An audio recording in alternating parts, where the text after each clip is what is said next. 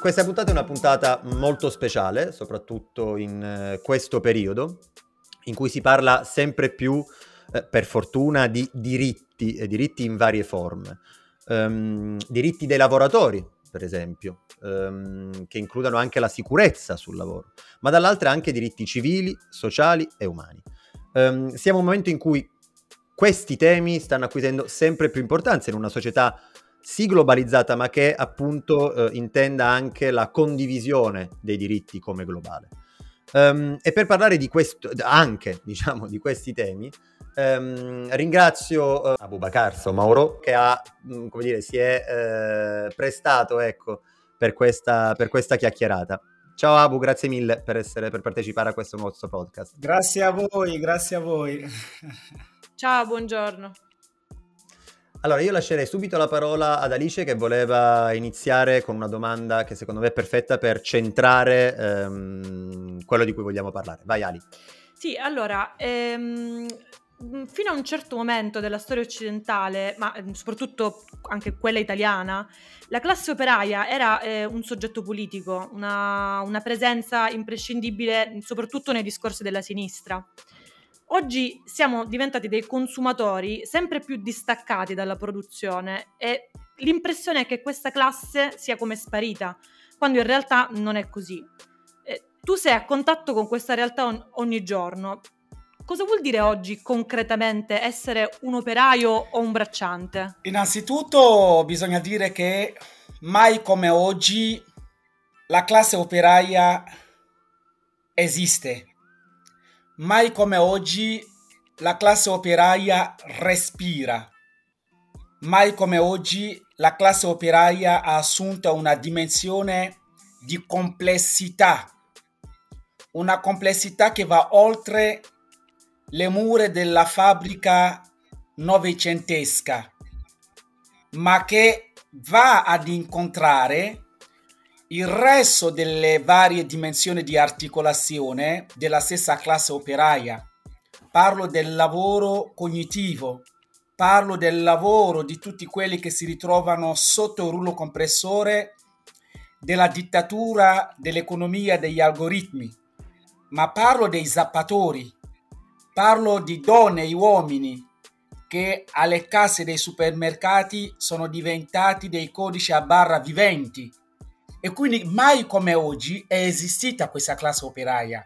Casomai il tema è che da una parte abbiamo questa classe operaia disarticolata, atomizzata, resa in una dimensione di individualismo, perché questo è anche l'obiettivo, facendo credere che il destino degli uni e degli altri sono in contrapposizione. Cioè, mentre sei lì a fare un picchetto per rivendicare esatto. un salario dignitoso, ti ritrovi che c'è il camion che deve uscire di corsa perché lavora dentro quella dimensione di un ritmo frenetico e quindi siete in contrapposizione quanto in realtà i vostri destini sono legati perché siete tutti sotto quel rullo compressore dello sfruttamento, dell'alienazione, dello, del, della precarietà dell'abbruttimento da una parte.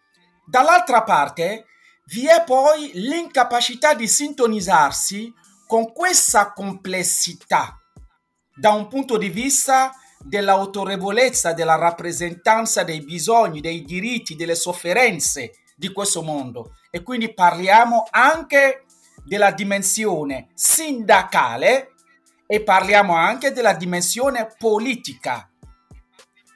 Ci è creato da questo punto di vista una disconnessione sentimentale oltre che fisica. Assolutamente, infatti a, pro- a proposito di questo, um, ehm, sottolineerei d- d- appunto della tua risposta il passaggio in cui parli di di un individualismo ormai eh, diciamo sfre- sfrenato eh, che, eh, che serpeggia in tutta la società in maniera assolutamente trasversale e che purtroppo colpisce anche ehm, quella che un tempo appunto avremmo chiamato classe eh, operaia. Il passaggio in cui hai appunto accennato alla vicenda di, ehm, di Biandrate.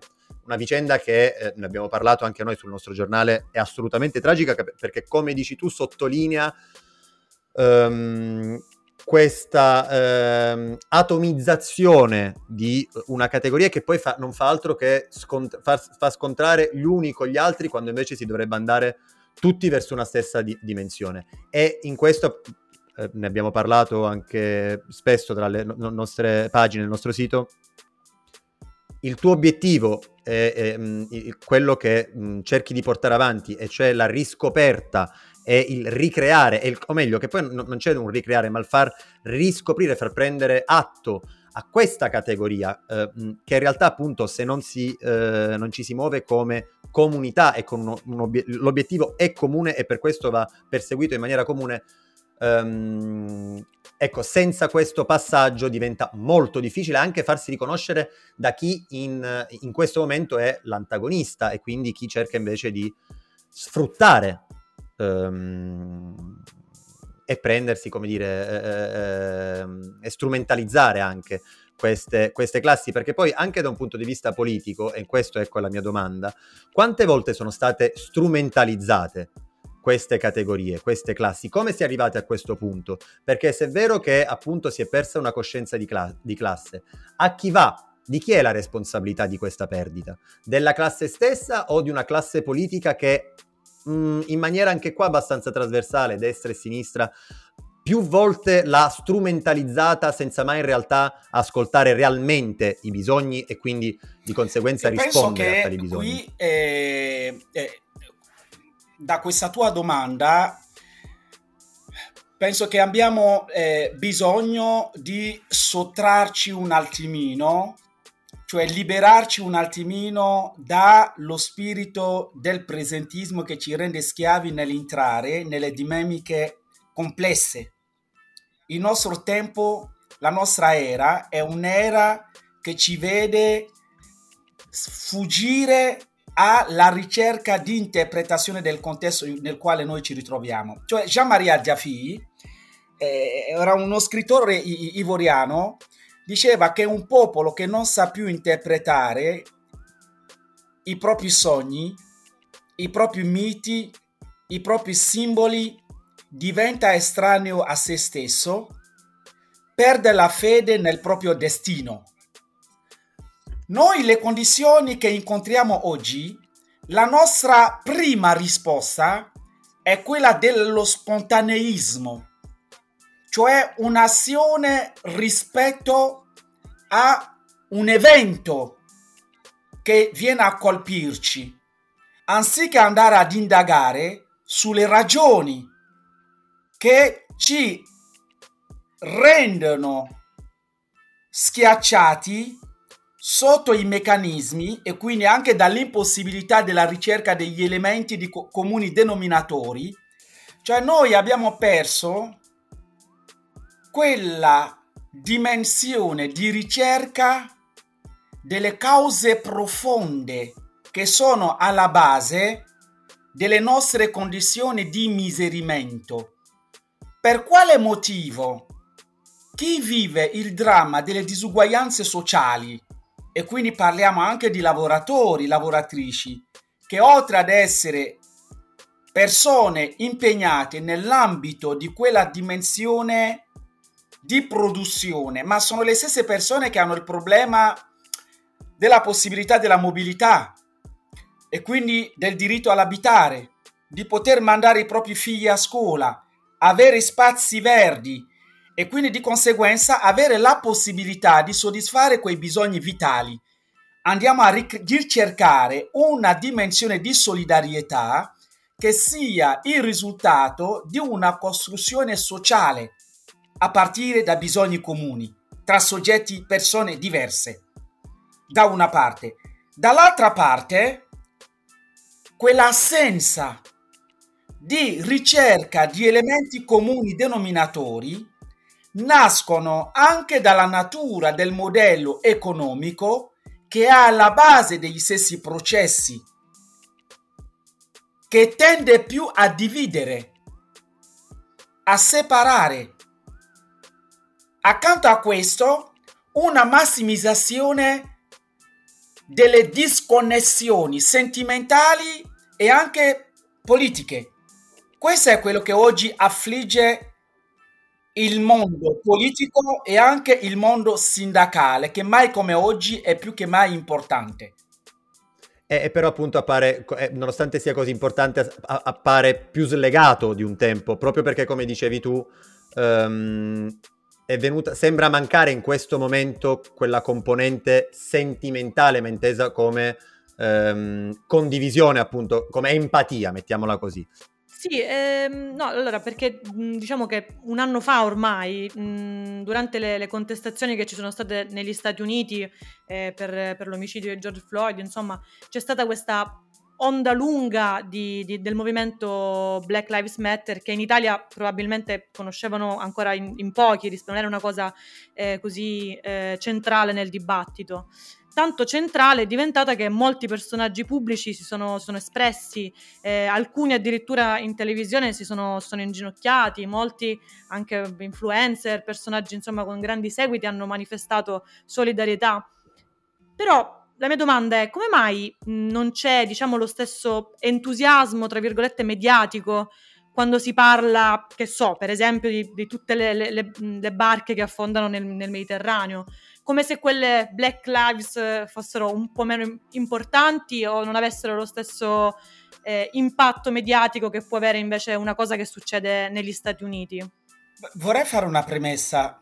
Penso che il fatto di vedere che chi vive nei bassi fondi della precarietà, stando nel contesto statunitense, e chi vive sul palcoscenico della visibilità, e quindi del mondo del showbiz siano accomunati dalla dimostrazione di un atto simbolico ad intensità diversificata dal punto di vista della loro collocazione nel tessuto sociale e quindi parliamo anche di qui di classe sociale.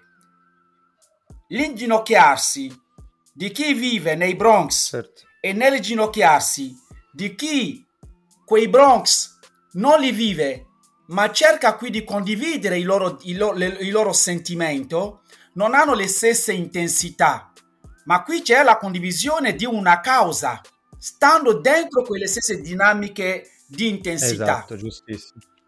Va circoscritto perché l'azione, il verbo, la frase fatta come azione o verbo detto in un, conte- in un luogo va sempre contestualizzato. Allora riportiamoci un attimino nel nostro paese, in Italia qui da noi. Certo, certo.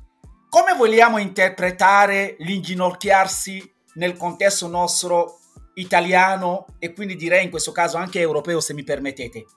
La storia degli Stati Uniti non è la storia dell'Italia, ma io penso che noi abbiamo più di un motivo per inginocchiarsi ogni giorno, non come atto di dimostrazione simbolico, di auto-ausoluzione, ma come atto che sia in grado di connettersi con il dramma della precarietà esistenziale, con il dramma della solitudine dei giovani, con il dramma dei, del crimine che si sta consumando nel pieno del mar Mediterraneo, con il dramma del lavoro, dei caduti, dei morti sul lavoro. Questo bisogna fare e quindi inginocchiarsi negli Stati Uniti non va a dividere e separare il tema dei diritti civili da quello dei diritti sociali. Sono intimamente legate. Noi qui la tendenza è quella di stare dietro a quanti I like vado ad incontrare in una pubblicazione in atto. Qui si è scelto l'idea dell'io, egocentrico, l'io che assume tutta la dimensione del palcoscenico. Questa è la sfida oggi, l'avidità, l'avidità, l'io e quindi di conseguenza tutto ciò che comporta una dimensione di azione che abbia un riscontro popolare va fatto. Cioè faccio questo perché è giusto, anche se impopolare. Certo, ormai lo faccio perché mi arriva il click, mi arriva come dire, il like. Perché siamo schiavi degli I like. è proprio eh, in merito a questo che credo che sia centrale in tutto il discorso, anche perché riprende quello che dicevamo prima, cioè la questione dei diritti è una questione trasversale che poi ovviamente nella sua eh, eh, come dire, al- longitudine, latitudine eh, cambia di intensità perché è logico che appunto come dicevi tu Uh, un attivista che, che, vive nel Bronx conosce una realtà e conosce i problemi di quella realtà sicuramente meglio di chi vive a Beverly Hills o viceversa in Italia uh, chi vive nelle periferie delle grandi città italiane uh, assimilabili ormai alle banlieue francesi mh, mm, conosce sicuramente meglio di chi va in piazza però vive nel centro di una città e fa parte della borghesia magari creativa. È logico che l'intensità è diversa ma che una, ma una, società se non si fonda sull'empatia anche di questi, come dire, fra classi, non potrà mai progredire. Um, l'importanza del simbolo um, è assolutamente necessaria, ma dall'altra parte um, c'è un po' il rovescio della medaglia, almeno nella narrazione mediatica italiana, ovvero quella del merito, cioè tu che io percepisco diverso, perché può essere straniero, come può avere altri, eh, un'altra identità di genere, eccetera, eccetera. Eh, ti accetto e ti includo solo a determinate condizioni, solo se fai il bravo. E questo, come dire, la, um, gli esempi più uh, lampanti e di cui abbiamo parlato anche su The Vision, sono stati, vabbè, da ultimo quello di Cabi, ma in generale qualsiasi personaggio eh, magari eh, nero che ehm, acquisisce popolarità o che ehm, per vari motivi eh, assurge alla cronaca, diventa immediatamente un po' l'esempio, spesso poi delle destre, di quelle delle destre magari anche più xenofobe e conservative, per, di- per dire, vedete, questo è il modello di, um, di migrante che vorremmo. Eh, quello che, come dire, truccato come vogliamo noi, così va bene, se no no. Um, e credo che questo sia in realtà l'epitome de- di quell'individualismo di cui parlavi tu, di quella non accettazione, non empatia, non condivisione, ma di strumentalizzazione fino a se stessa, completamente. Cosa ne pensi di questa dinamica in particolare? No, direi che abbiamo il tema della razzializzazione. Abbiamo il tema della razzializzazione che porta con sé da una parte di l'uomo bianco che il proprio successo, parlo della mentalità che ha accompagnato i processi di colonizzazione, che porta con sé tutto ciò che è successo, tutto ciò che è ricchezza, tutto ciò che è civile verso il diverso, nero, latinos, da riportare nella civiltà. Questa tesi ha accompagnato diverse proce- di quei processi di colonizzazione. Domanda. Allora, è vero o no che noi la nostra sfida di oggi è quello di derazzializzare, decategorizzare e allo stesso tempo in questo immaginare, immaginare una nuova dimensione di costruzione sociale nel federare tutto quel mondo di persone abbrutite, precarizzate, che hanno abbracciato quella, quel falso mito della meritocrazia. Dobbiamo riportare una dimensione innanzitutto di appartenenza alla medesima umanità, da una parte, ma questo deve trovare anche la sua espressione in termini di progettualità politica, altrimenti abbiamo un approccio filosofico che si estraneo che si estranea dalla dimensione del, dei, de, di quello fisico e anche dei bisogni materiali delle persone.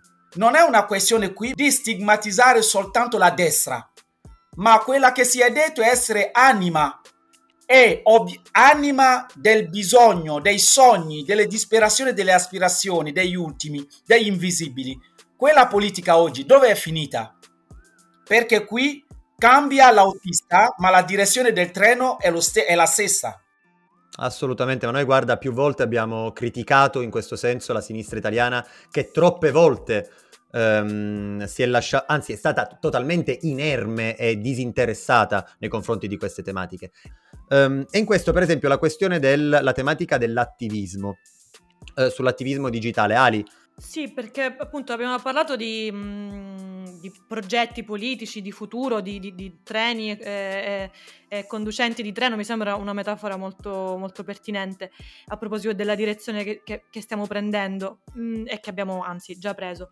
Si, si parla spesso oggi di, attivismo digitale, no? Ehm, è un'attività però che um, ovviamente serve perché chiaramente anche, anche tu immagino eh, avrai i tuoi canali social per comunicare le, le, tue, le tue interviste come quella che stai facendo oggi, è normale che c'è una parte di comunicazione che fa parte dell'attivismo.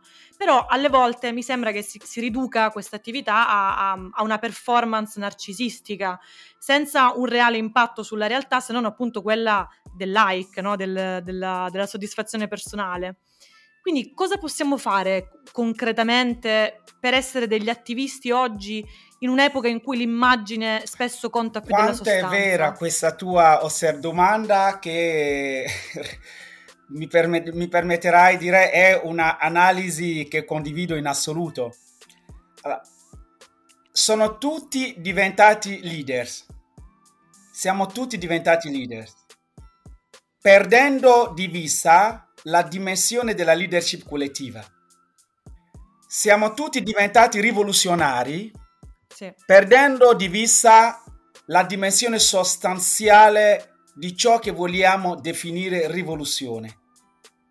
Forse perché la prima rivoluzione da fare è di liberarci da questo spirito che alberga dentro di noi, liberarci innanzitutto di noi stessi e questo potrebbe permetterci di interpretare un io che abbia la propria sostanza nel considerare l'altra persona non più un oggetto, un oggetto da usare a seconda della mia di sete di avere più I like in una pubblicazione o meno, ma dire che quel soggetto che sto qui a rappresentare è un essere umano. Secondo elemento ha a che fare con sì, va bene questa dimensione digitale, ma possiamo partire dal considerare il contesto dando sostanza, anima, corpo a questa dimensione digitale? Quante volte in un post abbiamo centinaia e centinaia, a volte migliaia di persone che interagiscono. Ma alla chiamata sono morte 43 persone. Vediamoci in una piazza. Non si vedono, non si trasforma in dimensione reale. O ci sono i licenziamenti. È possibile trasformare la nostra indignazione in azione? Questo semplicemente perché qui dentro queste dinamiche dobbiamo cercare di resistere alla tentazione di ciò che hai definito spirito narcisista. E avere la capacità e l'umiltà di dire che questa dimensione del digitale deve essere valorizzata per ridare dignità alle persone facendo in modo che quando le persone guardano lo specchio non vedono il riflesso della mia persona, ma vedono le condizioni di miglioramento di chi io cerco di esporre durante o ogni volta che faccio delle pubblicazioni. Questa è la sfida. E poi dopo, eh, questi bisogni delle persone non sono pop, Alice, giustamente come hai rimarcato, non sono pop, è carne viva delle disuguaglianze, dell'immiserimento, dell'infelicità e anche di dimensione di persone che sono schiacciati da questo individualismo che va a spersonalizzare la persona, come hai detto Giuseppe. Quindi la sfida è questa. Noi siamo qui sul digitale a parlare e quindi a valorizzarla. Bisogna fare in modo che sia espressione di ciò che avviene nel mondo reale. L'incontro tra queste due dimensioni, questa è la sfida. E, io direi che in questa sfida il tuo ruolo e quello che stai facendo um, trova sicuramente, come dire, sembra onestamente crediamo che sia la risposta migliore, perché è vero che bisogna ritrovare la dimensione di corpo, di, eh, come dire, appunto, membra e ossa e sangue. Um, ci vuole una figura politica in questo però. Ci vuole una figura politica capace di far, ritor- di far ricomprendere queste cose. E in questo, e in questo, come dire, siamo molto contenti che finalmente ci sia qualcuno che lo faccia. Questo mi sento di dirlo, eh, insomma, da, da, da, sempre lo scriviamo anche nella nostra testata e questo è fondamentale. Abu, io so che noi ti dobbiamo liberare però, perché mi, mi hanno richiamato dicendo che hai una riunione alle 11. Ho una riunione giusto? fra pochi minuti. Allora ti salutiamo, così ti liberiamo. Sei stato assolutamente gentilissimo e la profondità dei tuoi, come dire, delle tue, eh, delle tue risposte è stata notevole, davvero. Ali, vuoi dire qualcosa anche tu? No, per... volevo ringraziarti per stato peccato, è stato breve, ma insomma penso che abbiamo toccato dei punti interessanti. Quindi... Anzi, speriamo poi di rifarlo magari ecco, dopo, do, dopo l'estate, magari in, in, presenza, ecco, poter anche parlarne in presenza, magari vediamo se in qualche evento in un'altra possibile intervista, se tu ovviamente sarai disponibile. Guarda, eh, la disponibilità c'è perché siete un presidio di speranza che cerca di entrare in quella dimensione della complessità facendo emergere la semplicità senza banalizzare. E quindi complimenti per davvero. C'è bisogno perché siete un ossigeno, Grazie. siete speranza per tutti noi. Grazie mille.